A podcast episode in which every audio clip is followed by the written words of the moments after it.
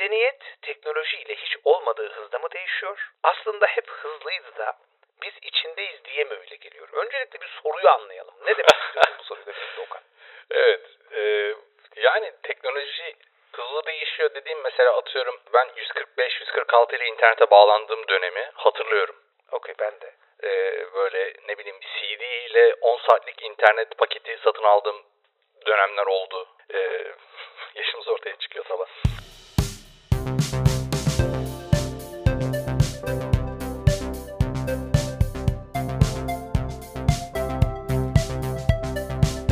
Süper Panoptikon'un yeni bölümüne hoş geldiniz. Bugün abuk sabuk sorularda yine çok çok özel bulduğum bir soruyu konuşuyor olacağız. Sorunun kaynağı tabii ki programımızın diğer showrunner'ı olan Okan Beyefendi.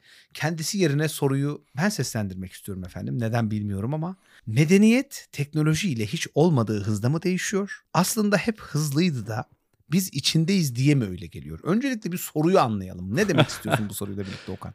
Evet. E, yani teknoloji hızlı değişiyor dediğim mesela atıyorum ben 145-146 ile internete bağlandığım dönemi hatırlıyorum. Okey ben de. Ee, böyle ne bileyim CD ile 10 saatlik internet paketi satın aldığım dönemler oldu. Ee, yaşımız ortaya çıkıyor tabi.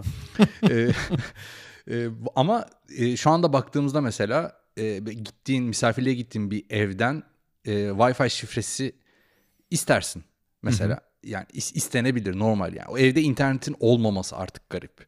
Ve hatta ben şey falan diye eleştirilirim hep yani bu Wi-Fi şifresini bir değiştir. Çok zor diye. Yani artık bu konu buraya geldi. Ee, bizim şeyle alakalı. Yani internetle ilişkimizde. Aslında internet hı. erişimle ilişkimizde. Ve hı hı. bunu biz mesela aynı hayatta yaşadık bilmiyorum. Ee, böyle havada güneş enerjili e, filan şeylerin, e, planörlerin uçup bize böyle sınırsız internet sağladığı dönemlere gelecek miyiz? Hı hı. Ee, yani internet parasız bir şeye dönüşecek mi falan? Hı hı. Ee, gibi gibi. Şimdi bu buraya baktığımızda internetle beraber hayatımızda, gündelik hayatımızda aslında alışkanlıklarımız değişti. Zaman harcama şekillerimiz değişti. Toplumsal bazı şeyler de değişmiş olabilir ama oralara hiç girmeyelim. Şimdi buraya baktığımızda aslında bayağı çok şey değişmiş ve onların hepsi 20-30 yılda değişti hı hı. bakıldığında. Hı hı. Bun, bu mesela 85 yılında internetin varlığından bahsedemiyoruz sanırım. Yanlış Yok bahsediyoruz da, da yani kapalı network'te çalışıyoruz. İntranet aynen, aynen aynen yani public yani herkes için değil. Yani World yani. Wide Web değil. Aynen aynen. aynen. Ee, yani şimdi bu, bu, bu sürece baktığımızda bu hayatımız çok değişti. Acaba geçmişte herhangi bir 30 yıl aldığımızda mesela atıyorum 1714 ile 1744 arası Şimdi burada e, tarihçi değiliz ikimiz de ama konuşuyoruz zaten yani öyle. o, o ciddiyetle e, ciddiye... Yok ben bununla ilgili biraz bilgiye sahibim. Öyle. ben senin gibi cahil değilim dedi. Estağfurullah. ben senin estağfurullah, gibi. Estağfurullah öyle bir şey söylemiyorum. Peki hocam o zaman bu soruyu ben soruyorum. estağfurullah yok çok güzel bir yere değindin. 60 65'ten sonra değişiyor. Yani Fuel'ın e, şöyle söyleyeyim Home diye bir belgesel var. Ben bunu tanıştığım herkese öneriyorum. 2008 ya da 2009 yapımı Home. Yuva diye çevrildi. YouTube'dan ücretsiz olarak izlenebilir. Çünkü yönetmeni ve yapım ekibi daha böyle komünel düşünen insanlar olduğu için yani şey yok. YouTube'a gidip de e, telif bu benim belgeselim deyip telif itirazında bulunmadı. Yuva Home yazarak şu an YouTube'dan izleyebilirsiniz. Ama şu an izlemeyin lütfen. Bu bölümü dinledikten sonra izleyin. Bize de ayıp olur yani. En azından bu bölümü bir bitirin. Orada bizim yuva dünyayla yani dünya bizim yuvamız yaşadığımız yer ilişkimizin nasıl değiştiğini anlatan enfes bir belgesel. Ben yüksek lisans tezimde çok faydalanmıştım ona. Eksponansiyel patlamanın özellikle 70'lerden sonra olduğunu söylüyor. Yani sen cahilim falan diyorsun ama sen de alttan alta okumuşsun. Aynı tarihleri söylüyorsun. Bizi yiyorsun gibi mi geliyor? Estağfurullah. ee, yani haklısın. 70'lere kadar bir ilerleme var. Fakat biraz böyle provokatif bulduğum bir taraf var sorunda. Şöyle Medeniyet teknolojiyle hiç olmadığı hızda mı değişiyor? Çünkü şu anda anormal şeyler oluyor ya değil mi? O 40 yıl önceyi düşünüyorsun mesela. Şu an elde ettiklerin böyle sana çok fazla ilerlemiş geliyor sanırım. Fakat mesela şunu düşün. Tekerlek ne zaman icat edildi? Tam tarih bilmiyorum ama hani yani tam olarak valla yani hiç bakmadım tekerleğin icadı. Ben henüz Belki... icat edemedim mesela tekerleğin. Sen mi? Evet. Yani tam emin değilim. Belki 2000 yıl önce, belki 4-5 bin yıl önce emin değilim. Emin olmadığım için konuşuyorum. Fakat muhtemelen tekerleği ilan ettiklerinde senin şu an içinde bulunduğun durum gibi Ulan ne kadar hızlı geliştik ya bu teknolojiyle birlikte medeniyet dediğin şeyin aynısını bence o insanlar da hissetmiştir. Hissetmemiş midir ya da? Efendiler, yarın tekerleği ilan ediyoruz. icat ediyoruz. Şöyle bir de e, sorunun ikinci kısmı da bana böyle bir şeyi hatırlattı. Bir mısra mı diyeyim tam olarak nereden geldiğini bilmiyorum. Şiirden mi romandan mı inan hatırlamıyorum kaynağını ama hani şey diyorsun aslında hep hızlıydı da biz içindeyiz diye mi öyle geliyor? Yani diyorsun ki aslında o değişiklik Evet. oluyor. Biz onu deneyimliyoruz, onun içindeyiz ama biz mi farkında değiliz? Bir mısra vardı. E, Balık deryadadır. Derya dediği deniz eski Türkçe'de yani. Balık denizin içindedir. Okyanusun, suyun, deryanın içindedir. Fakat su nedir bilmez. E, bana bunu hatırlattı. Hmm. Sen tam da onu kastediyorsun aslında. Yani biz deryanın Biraz öyle. içindeyiz de aynen su nedir bilmiyoruz mu yoksa acaba? Yani bu hep böyleydi de biz mi bilmiyoruz diye ama çok çok provokatif bir soru. Ben e, şey olduğunu düşünüyorum. E, şimdi burada c- soru medeniyetle başlıyor. E, Medeniyet Bir dakika şimdi medeniyet ne? nedir? Şimdi hep sen dedin ya medeniyeti bir tanımlayalım. medeniyeti Ha, bir tanımlıyor. Şu anda var ya eyvah. 30 dakika program kaydedelim dedik bu işkin 50 dakikaya varır. Şimdi medeniyet dediğin civilization. Değil mi? Bunun Oyunu da var, Yani şimdi İngilizcesi civilization. Şimdi civil, civil engineering. Mesela civil engineering'de inşaat mühendisliği diye çeviriyoruz değil mi civil engineering'i? Medeniyet dediğin bak eğer yanlış bilmiyorsam medeniyet Medine'den geliyor. Arapçadan. İnşaat mühendisliği civil Bizde. engineer olarak çevriliyorsa ki öyle. e, Evet. O zaman Türkiye'nin medenileşmesi çok doğru bir yolda diyebilir miyiz? bir dakika konuyu politiğe çekme. Şu an medeniyeti konuşuyoruz. Politikaya getirme. Okey. Şimdi e, bak medeniyet benim bildiğim Medine'den geliyor ve Medine eğer yine yanlış bilmiyorsam Arapçada şehir demek, kent demek. Dolayısıyla hani ben bir de bu arada Civilization oyununu çok seven birisi olarak Civilization 5'i buradan Mert'e selam olsun seninle ortak arkadaşımız Mert Talo'a. Bana ilk o öğretmişti oyunu. Böyle günlerce, aylarca oynamış birisi olarak biz medeni olmayı tırnak içinde işte o kentten kavruyoruz. Yani biraz daha mimariden. Ne yazık ki bu biraz modernite ve modernitenin öncesinin ürünü tabii ki. Şu an elbette böyle kavruyoruz anlamında demiyorum ama e, etimolojisine baktığımızda medeniyet dediğin şeyin kökeni biraz daha böyle mimariye, kente, kent yapısına falan filan dayanıyor. Şimdi e, medeniyet teknolojiyle hiç olmadığı hızda mı değişiyor? Evet çünkü 17. yüzyılda 18. yüzyılda biz bu kentleri inşa ederken çok çok yavaş bir şekilde inşa ediyorduk. Şu an kendi ülkemizden bildiğimiz gibi ve Sayın Cumhurbaşkanımızın söylediği gibi biz inşaatta bayağı mahiriz. Yani çok olmadığı hızda bunu yapabiliyoruz. O zaman Türkiye medeni bir ülke midir? Yani e- eğer kelimenin etimolojisine bakarsan evet. Kent, şehir, Medine'den gelirse evet. Ama şeye tekrar gelelim hakikaten. Yani şu anda acaba gerçekten çok hızlı ve biz içinde olduğumuz için mi fark etmiyoruz yoksa bu tarih boyunca mı böyleydi? E, ben benim bu konuda bazı şeylerim var, e, argümanlarım var. Lütfen. E, mesela işte 1500'lerde diyelim. Hı hı. e, böyle 1400'lerde, 1500'lerde böyle orta çağın sonlarına doğru oluyor değil mi hocam? Estağfurullah. Yani evet. Ta- ta- tarih bilgim 1500-1600'lerin estağfurullah, estağfurullah. orta çağın sonuna doğru olduğu düzeyde bir çözünürlükte yani iki asır veriyorum sana. o düzeyde hakimim. Ama kale mimarisi, kale, kale benim özel ilgi alanım olduğu için. e, Evet, oradan aşinasın aynen, or- oralardan biraz o dönemin e, tırnak içinde medeniyetine e, biraz ilgim var. E, şu- şuna geleceğim aslında. E, özellikle böyle üniversitelerin bu aydınlanmayla birlikte başlıyor sanırım. E, bu üniversitelerin rasyonel düşünmeyi e, yaygınlaştırmaya başlaması. Hı hı, hı hı. Ve işte o dönemlerde işte kitaplar yazılması, e, makaleler e, yazılması, yayınlanması. E, Sonrasında sanırım 1800'lerde yanlış da hatırlıyor olabilirim ama e, patent diye bir şey icat ediliyor. Hı hı. Bu konunun uzmanı dinleyen arkadaşlar varsa beni şey yapmasın, ayıplamasın. Yani bu e, konuların hepsi aslında bizi şeye getiriyor. E, bir, bir üretilen bilginin bir sonraki nesle aktarılması ve aslında e, kümülatif olarak e, bilginin birikerek çoğalması. Yani bir yerde üretilen bir bilgi var. Sonra mesela işte belki işte vaktiyle o kütüphane yanıyor, bir şey oluyor, başına bir şey geliyor ve o bilgi bir sonraki nesle geçmiyor ve onun üzerine bir şey konmuyor. Bu sistematik bir şekilde üzerine konabilir bir yöntem geliştirmiş sanki insanlık. Ee, Ve öyle olunca mesela atıyorum sen patent al. E, e patent alınca e, nasıl yaptığını anlat patentinde. E niye anlatayım ben bunu? E, ben sana ticari haklarda öncelik sağlayacağım.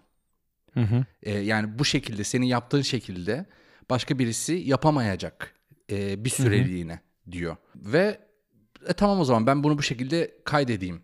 Yani ben bunun patentini alayım diyor insanlar da. E, ve patentini aldığın zaman o patenti bir, bir, bir yani ticari olarak bir hak elde etmiş belki bir şekilde ama e, onu nasıl yapıldığının bilgisi de artık açık hale geliyor. E, onu alıp kopyalayamıyor bir şekilde ideal senaryoda dünyada e, kopyalayamıyor ama e, onun nasıl yapıldığını öğrenip onun daha iyisini ya da daha başka türlüsünü yapmak için o bilgi birikmeye başlıyor. E, ben şeyi hissediyorum. E, bu 1800'lerde başlayan bu birikme e, 1900'lerle birlikte e, işte teknolojide e, kitle iletişim araçlarının gel- yaygınlaşması, işte e, gazete, Hı hı. İşte sonra radyo, sonra televizyon, e, işte paralelde sinemada gidiyor ama sinemada direkt böyle bir e, haberleşme Değil. Öncelikle bir Değil. eğlence aracı fuarlarda falan gibi gösterilen böyle gösteriliyor. kişisel. Ama Aynen. ama şey de Sonra- bir yandan e, toplum şekillendirmek için de kullanılıyor aktif bir Tabii şekilde. sonradan fark ediliyor. Aa bir dakika bu böyle basit bir çarpışan araba gibi değil bizim Değil. fuarda bindiğimiz. Biz buradan insanları manipüle de edebilirmişiz hmm, falan bir dakika diye böyle. Şimdi bu, bu bilgi e, ek akümülasyonu diyeyim birik birikmesi e, böyle bir kar topu etkisi gibi bu günümüzde çok şeye ulaştı. Yani şu anda e, herhangi bir konuda bilgiye ulaşmak çok kolay. E, ve bu da aslında e, şeyi sağlıyor yani olası karşılaşmaların ve birleşmelerin e, önünü açıyor. Mesela normalde e, ben şu anda İstanbul'da yaşıyorum. İstanbul'da 1400'lerde yaşıyor olsaydım muhtemelen dünyanın herhangi bir yerinde yaşanan bir gelişmeden 30 yıl sonra haberim olabilirdi. Hı hı. Ama şu anda o kadar değil. 30 yıl erken haberim olunca ne oluyor? 30 yıl erken haberim oldu da bir şey mi oldu? Ee, e, ol- olabiliyor ama yani olma ihtimali artıyor aslında. hı. Ve e, bilginin akümülasyonu, o birikmesi e, ve bu olma ihtimallerinin artmasıyla insanlık tarihine göre böyle o bahsettiğin eksponansiyel artışın sebebi bana bu gibi geliyor. Anladım. Yani şöyle e, programın başında söylediğim home belgeselinde de söylüyor. Aslında hani sanayi devrimi e, en azından uygarlık tarihine baktığımızda e, yani daha öncesinde tabii ki aydınlanma vesaire falan filan var ama sanayi devrimi buradaki herhalde ilk önemli nokta. Çünkü makinenin insan emeğinin yerini aldığı ve işte senin o az önce bahsettiğin kitle iletişim araçlarının çıkmasına sebep olan kitlelerin köyden kente göç etmesi. Çünkü ben hep bu örneği veririm. Yani hayal et 16. yüzyılda, 17. yüzyılda işte 1600'lerde Avrupa'nın ya da Türkiye'nin bir yerinde kendi kendine gidip doğada işte daha böyle yaşlandığını düşündüğün artık kuruyor yani. Herhangi bir şekilde meyve sebze ya da sebze olmaz da zaten meyve vermeyen bir ağacı kesiyorsun. Oradan elde ettiğin tahtalarla böyle farklı bir marangozlukla kendi sandalyeni üretiyorsun. İşte ne bileyim pazar günleri ya da çarşamba günleri. Benim gittiğim pazar hep çarşamba ve pazar günleri kurulduğu için pazar ve çarşamba örneğini veriyorum. Sand ürettiğin sandalyeleri alıyorsun pazara gidiyorsun. İşte Talha da geliyor. O da tavuğu var onun da yumurtaları var. Bir şekilde işte domatesle yumurtayla onu takas ediyorsun ve hayatta kalıyorsun. Fakat 18. yüzyıla gelince 19. yüzyıla gelince bir şey oluyor. Pazara bir gün gidiyorsun. Senin ürettiğin sandalyeden çok daha güzel sandalyeler. Senden çok daha ucuza satılıyor. Ve artık kimse senin sandalyeni almıyor. O noktadan itibaren sen hayatta kalamazsın yani. Bir şekilde ne yapacaksın? Ya o sandalyeyi daha ucuza üretmenin bir yolunu bulacaksın ki öyle bir yol yok. Kendi emeğinle üretiyorsun onu.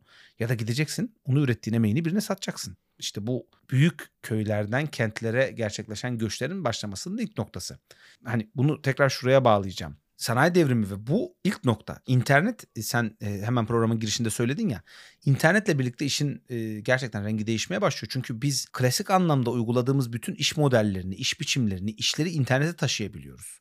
Kıyafetleri eskiden gidip deneyerek alırken şu anda internetten alıyoruz ve muhtemelen 10-15 yıl içerisinde ekranlarımıza elimizi biraz daha fazla bastırarak haptik sensörler aracılığıyla satın aldığımız kıyafetin dokularını bile hissedebileceğiz telefonlarımızın ekranlarından. Dolayısıyla mağazaya gitmemizi gerçekten hiç gerektirmeyecek bir noktaya geleceğiz. Bugün telefonunuzu açıyorsunuz. Eğer VR uygulamalarıyla birlikte satın almak istediğiniz ayakkabıyı telefonunuzun kamerasını ayağınıza doğru tutuyorsunuz. Sanki mağazada gerçekten giymiş gibi ayağınıza onu yapay zeka ve yazılımlar aracılığıyla yazılım geçiriyor. Ayağınızda ayakkabı var gibi kamerada görebiliyorsunuz ayakkabı nasıl duruyor diye. Ayağınızı kımıldattığınızda bayağı 3D ayakkabıyı görüyorsunuz ayağınızın üzerinde. Eğer numaranız konusunda da bir kesinliğiniz varsa kendi aklınızda tamam benim numaram 42,5-43 örneğin.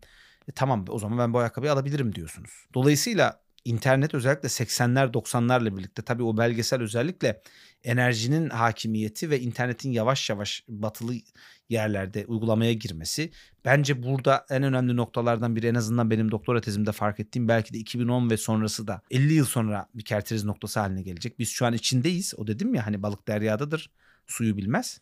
Ee, daha önemli hale gelecek. Önemli noktalardan birisi olacak 2010. Bence oradaki en önemli noktalardan biri de internet gibi geliyor bana ve haklısın yani. Şu an öyle bir eksponansiyel şeyin üzerindeyiz. E, gelişmenin, büyümenin üzerindeyiz. Ee, İkinci Dünya Savaşı sonrasında sanırım e, dünyadaki liderlerin teknolojiyle alakalı bugün bakınca gülünç gelen bazı açıklamaları var. Hatırlar mısın? Ee, bu icat edilecek her şey icat edildi falan gibi. Hmm. Ee, Kimse o liderler ne kadar geri görüşlüymüş. O, o da şeyden kaynaklı muhtemelen. Özellikle bu bir dönem bu 1929 buhranından sonra sanırım. Böyle bir gelecekle alakalı bir fantazi propagandası yapılmaya başlanıyor. Hı hı. Ee, o fantazi propagandasıyla böyle işte ne bileyim rokete benzer trenler yapılıyor. İçi aynı buharlı ama dışı rokete benziyor falan. Şimdi o dönemde böyle bir gelecek tahayyülü kurulmaya, yani böyle değişmeye gidersek biz buraya doğru gidiyoruz falan gibi. O dönemde gerçekten bu arada e, şey de varmış. Yani o dönemin ruhunu e, senle mi konuşmuştuk? Mesela e, Almanya'yı bu İkinci Dünya Savaşı'nda bu teknolojik olarak en güçlü e, yapan şeylerden bir tanesi e, aslında teknoloji yatırımını en geç yapmış olmalısı bunun etkilerinden bir tanesi diye bahsediliyordu. E, o da şey yani işte buharlı motorlar çıkıyor. İşte o dizel motorlar çıkıyor. Dizel motorun başka türlüsü çıkıyor. Yani o arada da özellikle e, mekanik teknoloji yani o endüstri 2.0 mı denir artık? Yani o o o dünyaya dair e, makineleşme teknolojisinin e, böyle hat safhada olduğu hatta işte e, endüstriyel tasarımında işte kullanılabilirliğinde böyle özellikle dünyada ilk konuşulmaya başlandığı belki de zamanlar. O, o dönemde teknoloji çok hızlı değişiyor. Yani altyapıyı yani ilk 20 yılda bir de- de- değişiyor. Yani şu anda şey gibi düşünebiliriz belki bunu bugünümüz perspektifinde. Ee, işte 20 yıldır internet kullanıyoruz. İşte e, artık internet değil de işte e, merkeziyetsiz bir network yaygınlaşıyor ve internet yok oluyor gibi aslında. Ee, yani o bir önceki teknolojiyi de eziyor bir sonraki gelen. Ee, Şu anda çok o olmuyor aslında. Bir anlamda e, birikiyor, bir, bir, bir doğrultuda ilerlemeye devam ediyor. O dönemin perspektifine bakınca mesela bu, az önce konuştuk seninle Esaretin Bedeli'nde e, hapishaneden çıkan adam şeyden bahsediyordu. Ben hapishaneye girerken bir iki tane araba görmüştüm hayatım boyunca. Şimdi her yer araba olmuş diyor. O dönemde de aslında böyle bir değişim var ama bizim bugünkü alıştığımız değişim gibi değil sanki. Ee, yani günümüze göre bizim günümüzde normal kabul ettiğimiz şeyler o dönemde gü- gündelik hayatı daha ciddi anlamda değiştiriyor muhtemelen. Tam onu söyleyecektim. O dönemdeki gerçekleşen değişiklikler gündelik hayatı gerçekten ciddi anlamda değiştiriyor. Mesela senin söylediğin anlamda New York 5. caddeydi yanlış bilmiyorsam eğer. Merak edenler olursa mail atsın yanıt veririm orijinal makalesiyle birlikte. Bir ünlü örnek vardır. 1907'de mi 8'de mi ne bir fotoğraf çekilmiştir New York 5. caddede. Tamamen at arabasıdır. Bir tane fuel yakıt kullanan araba vardır. Bir tane. Ve 1911 ya da 12'de yani tarihleri yanlış anımsıyor olabilirim. Lütfen kusura bakmasınlar hatırlayanlar varsa. Tamamen fuel yakıtlı araba bir tane atlı araba kalmıştır. Şimdi fakat günümüzdeki değişimler belki de senin sorunda içerdiği haliyle biz içerisinde olduğumuz için fark etmiyoruz. Fakat 50 yıl sonra 80 yıl sonra insanlar baktığında örneğin diyelim ki akıllı telefonlar. Fakat akıllı telefonlar derken tam da şu anda kullandığımız tamamen ekran olan telefonlar. Mesela 2006'da 2007'de ben Nokia'nın N71 N72 telefonunu kullanıyordum. Küçük bir bilgisayar gibi dizayn ediliyordu. Hani tasarım biraz Evet. da senin uzmanlık alanın olduğu için. Altında tamamen büyük klavyem vardı. Üstünde yarısı ekrandı ve biz özellikle iPhone'la birlikte yanlış bilmiyorsam iPhone bunun ilk şeyi iPhone 1 tamamen ekran olan bir şeyi denemeye başladık. Yani Evet, o doğru. gesture'lar klavyeye basmak yerine ekrana temas etmek gibi bir e, yeni bir şeye geçtik. Bunu biz şu an o kadar büyük bir şeymiş gibi hissetmiyoruz, fark etmiyoruz. Çünkü biz içindeyiz. İşte o balık ve derya ilişkisi benim en başta söylediğim ama belki 50 yıl sonra insanlık geriye baktığında diyecek ki burası insanlık için en en önemli noktaymış. Çünkü ileride her şey tamamen ekranlar. Hatta belki de fiziki olmayan ekranlar üzerinden. Yani bir screen'e de touch etmeyeceğiz. Bir şey olacak, projektör gibi bir şey olacak. Aynı duvara yansıttığı gibi havaya yansıtacak. Biz elimizi havaya dokunacağız ve orada işte klavyeyle yazabileceğiz gibi gibi. 2007 ya da 2008 olması lazım. Steve Jobs'un e, iPhone'u ilk tanıttığı sunum YouTube'da var. İzlemeyenlere izlemelerini tavsiye ederim. Yani ilk e, böyle müzik dinleyebildiğimiz yerden birini de arayabilmemiz ya da takvimimize de aynı yerden girebiliyor olmamız ve işte bir şey, scroll yapabilmek, fotoğrafları değiştirebilmek falan. Yani bunların ilk sunulduğu sunumun kaydı var elimizde. Ve insanların buna nasıl delirdiğinin tepkileri falan kayıtlı. Ee, onu izleyince aslında çok, çok uzun zaman önce de değil bakıldığında. Yani en, en azından dünya tarihinde çok böyle küçük bir e, zaman olarak kalıyor. Benim bir argümanım daha var. E, o da şu mesela e, bu özellikle seçim dönemi öncesinde e, şey gö- gördüm. Şimdi Instagram, işte Snapchat, e, TikTok bunların hepsi işte bu augmented reality'yi kullanıyorlar e, ciddi anlamda. Ee, ve augmented reality ile yapılmış işte böyle bir yere tab ediyorsun ve oraya evet oyu basılmış gibi gösteriyor. Böyle bir şeye e, filtre mi denir artık? E, boomerlığım ortaya çıktı. E, ona denk geldim. O günlerde de e, medyada şey konuşuluyordu. E, işte özellikle ebeveynleri e, çocuklarının hangi partiye ilk defa oy kullanacak olan kişilerin e, hangi partiye oy verecekleriyle ilgili e, baskı uyguluyor. E, işte şeye o, A partisine oy vereceksin, B partisine oy vereceksin. E, ve bu filtrenin kullanılabileceği üzerinden böyle sosyal medyada şeyler dönüyor. E, geyikler dönüyor insanlar arasında. E, şeyi hissettim. Yani teknoloji gelişiyor. Augmented reality diye bir şey hayatımızda normalleşti. Ama eskiden mesela bunu ispat etmek için fotoğraf çekebilirdik. Artık fotoğraf e, manipüle edilebildiği için e, güvenilir değil. Yani video isteniyor falan. E, ama videoyu da bir şekilde teknoloji hackliyor. Yani aslında teknoloji bir şey geliştiriyor ama biz aynı şeyi sanki daha konforlu yapıyoruz sadece gibi. Yani bu örneği şey de çevirebiliriz. Ne bileyim gazeteden Twitter'a dönmemizde de var. Arada bir dünya tabii başka mecralar da geçti hayatımızdan ama e, yani haber alma şekillerimizin değişmesi. Yani biz aynı şeyi yapıyoruz gene sanki ama daha farklı şekilde yapıyoruz. Yani mesela sıcak suya ihtiyacımız var evde. Yemek yaparken, bir şey iç- içerken falan. Ama evde ateş yakmıyoruz yani doğal gaz yakıyor bunu ya da tüp neyse. Yani aynı şeyi yapıyoruz hala belli konularda. Ama sadece daha kolay, daha konforlu ya da başka şekilde. O anlamda e, hani medeniyetin değişmesi hususunda yani medeniyetin böyle görüntüsü değişiyor olabilir ama e, yaptığı şeyler aynı da kalıyor olabilir gibi geliyor bir yandan da.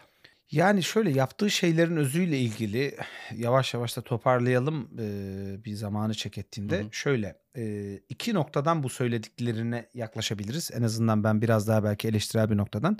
Şimdi dedin ki bu biraz daha böyle modernliğin, aydınlanmanın çocuğu. Hatırlıyor musun programın daha başlarında? Şimdi bir defa modern düşünce dediğimiz düşünce ya modernite ya da bu o bütün aydınlanma felsefenin kendisi değil ama aydınlanma felsefesi, aydınlanma tarihi. O tarih bizim akıl dediğimiz şeye, bugün işte teknolojinin, bilimin vesaire kökenini oluşturan rasyonalizm, rasyoneliteye anormal bir güç yüklüyor. Bütün bu Frankfurt Okulu'nun külliyatı Adorno'dan, Horkheimer'dan, Marcuse'dan, Fromm'dan tutun da Walter Benjamin'e vesaire kadar ya da işte daha ikinci nesil Habermas, Kellner vesaire hani hepsini alabiliriz. Şunun üzerine kurulu. Bu modernite bizim akıl dediğimiz şeye o kadar fazla güç yükledi ki kendisi metafizik denen o tanrısal olanın Avrupa'yı düşün kilise vesaire gemenliğine itiraz ederken aklın kendisini bir tür yeni metafiziğe çevirdi. Çünkü akıl dediğin şeye bu kadar anlam yüklersen aklın kendisini tanrılaştırmış olursun ve bununla birlikte zaten o bizim tırnak içinde bilim dediğimiz şey önce doğayı tasnif etmeye başlıyor. Doğanın içerisindeki her şeyi falan filan ve işte meselenin geldiği yer belli.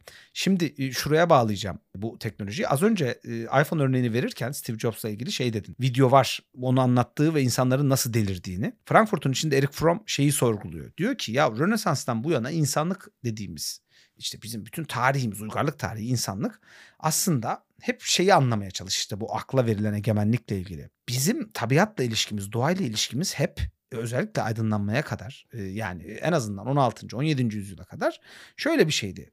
Onu anlamak ama anlarken de kilisenin ya da işte o dinin buyruğu, dinin öğretileriyle anlamak. Çünkü tabiat sırlara sahipti, onu Tanrı yaratmıştı ve biz onu bir dereceye kadar anlayabilirdik ama o sırların özü işte Tanrı'daydı bizde değildi falan filan. Fakat aklın, bilimin egemen olmasıyla birlikte bizim bu yüzyıllardır, bin yıllardır gelen tabiatla ilişkimiz artık basit bir şekilde bir dakika ya ben akla sahibim, bilime sahibim, doğayı sınıflandırayım, orada gördüklerimi sınıflandırayımın ötesine geçip onu anlamak, ona seyirci olmanın da ötesinde onu kontrol etmeye, onu değiştirmeye falan yöneldi. Eric Fromm şey örneğini veriyor. Yanlış hatırlamıyorsam. Diyor ki mesela astronotların aya ilk ayak bastığı an. Bunun videoları var diyor. Sen video deyince onu hatırladım. Diyor ki yani onu izlediğinizde ya bunun bir pagan din töreninden hiçbir farkı yok. Bunlar deli gibi seviniyor diyor.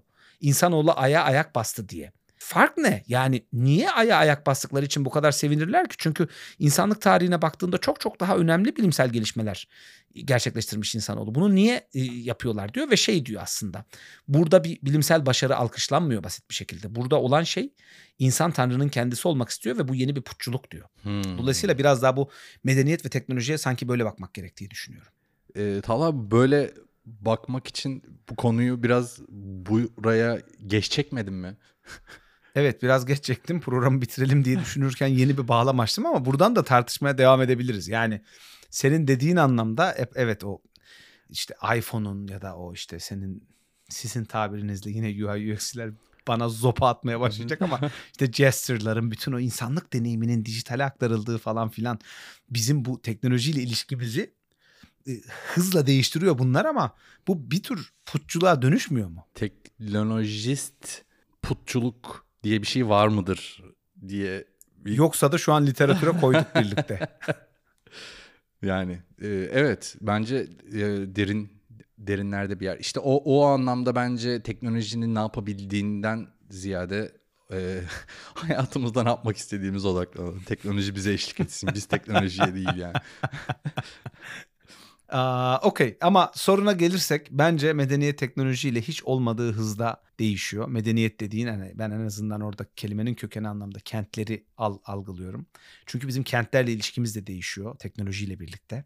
Dolayısıyla hem kentlerin kendisi hem de bizim kentlerle olan etkileşimimiz, deneyimimiz değişiyor. Ve bu hep hızlıydı bence ve biz içinde olduğumuz için fark edemiyoruz. Tıpkı işte iPhone şu an hepimizin hayatında iPhone, Samsung ya da Android akıllı telefonlar var ve hani bu değişimlerin farkına varamıyoruz. Sen söylemiştin bana yanılmıyorsam. Ekranla ilişkimizde mesela bastırma deneyimimiz 3D Touch vardı. Kaldırdı Hı-hı. Apple gerçi onu sonra ama mesela böyle bir şeyimiz var mıydı acaba? Doğada vardır eminim. Bir şeye böyle elimizi bastırıyoruz ve bir sonucu oluyordur ama var hani bunu canım. teknolojik anlamda tabii bunu zaten hayatın kendisinden alıyoruz. Eğer böyle bir hareketimiz olmasa benliğimizde bunu kullanmakta zorlanırız. Ama bunun teknolojiye aktarılma hızını fark edemiyoruz içinde olduğumuz için. Tabii. Geliyor ve kullanmaya başlıyoruz. Hızlıca adapte oluyoruz. Doğru. bu şekilde bu şekilde program yapamayız. Doğru dedi. Doğru diye cevap veremezsin ya. Haklısın. Haklısın. bir, şey, bir şey savunman lazım. Aa, okey. O zaman e, eklemek istediğin bir şey var mı Okan? Ee, var. Bana Instagram'dan e, yazan arkadaşlar var. Kripto paralarla ilgili, kripto paralar da demeyelim de blockchain teknolojisi ve bunun nimetleriyle ilgili uzman arkadaşımız Talha Altınkaya'dır. Böyle bir açıklama yapmak istiyorum. Ee, bu, bana bu konuda e, soru soran e, kişiler oldu. Keşke cevap verebilsem ama bilmiyorum. Estağfurullah. Efendim bana yazabilirsiniz sevgili dinleyenler. Seve seve yanıt veriyorum.